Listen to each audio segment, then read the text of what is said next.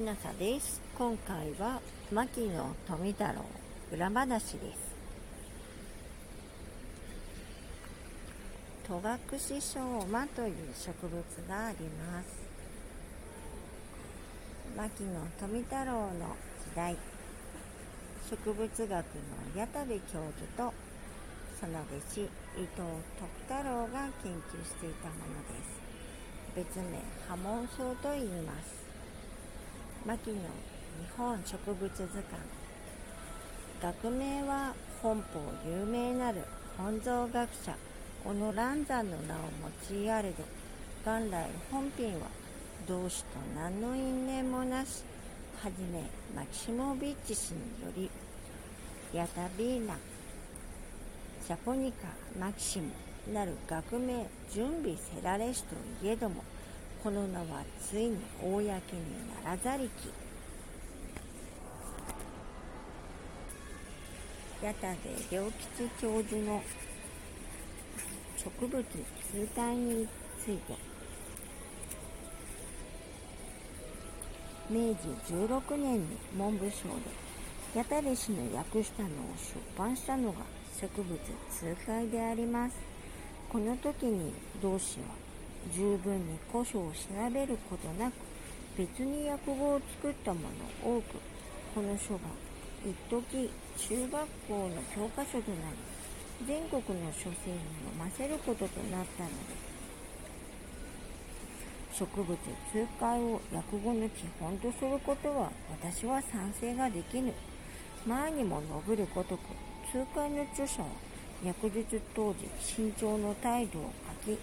前人の善良なる訳語を没却してかえってまずき訳語を制し我が意を貫きし者少なくないのである。植物修説召喚。矢田部教授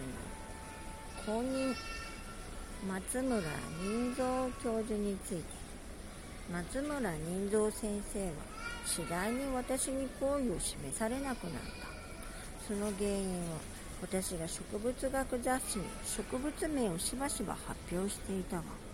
松村先生の日本植物名医の名前と抵触し私が松村先生の植物名を訂正するようなことがあったりしたので松村先生は私に雑誌にあまり書いてはいかんと言われた。このように松村先生は学問上からも感情上からも私に圧迫を加えるようになった。牧野富太郎自助伝私は大学の職員として松村氏の下にこそおれ別に教授を受けた指定の関係にあるわけではないし死に気兼ねをする必要も感じなかったばかりでなく常実で学問の進歩を抑える理屈はないと私は相変わらず盛んに我が研究の結果を発表しておった。それ以来どうも松村氏は私に対して絶えず敵意を示されるようなことになった。ことごとに私を圧迫する。人に対して私の悪口さえ言われるという風で私は実に困った。これが10年20年30年と続いたのだから私の苦難は一通りではなかった。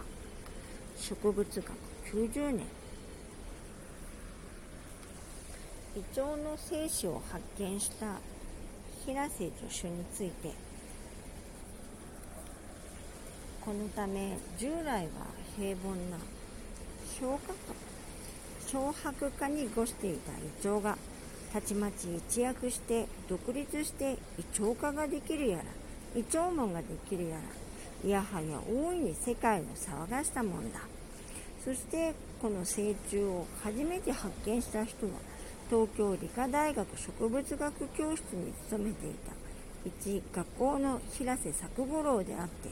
その発見は実に明治29年の9月でこんな重大な世界的発見をしたのだから普通なら無論平瀬氏はやすやすと博士号をもらえる資格があると言っても良いのであったがせいぜいま多くそこにはそこがあって不幸にもその栄冠を勝ち得なかったばかりでなくたちまち作動者の犠牲となって甲州は琵琶湖畔にある彦根中学校の教師として遠く左遷される浮目を見たのは哀れというも愚かな話であった。草木と共に牧野富太郎裏話でした。もし聞いていらっしゃるのが夜でしたらよく眠れますようにおやすみなさい。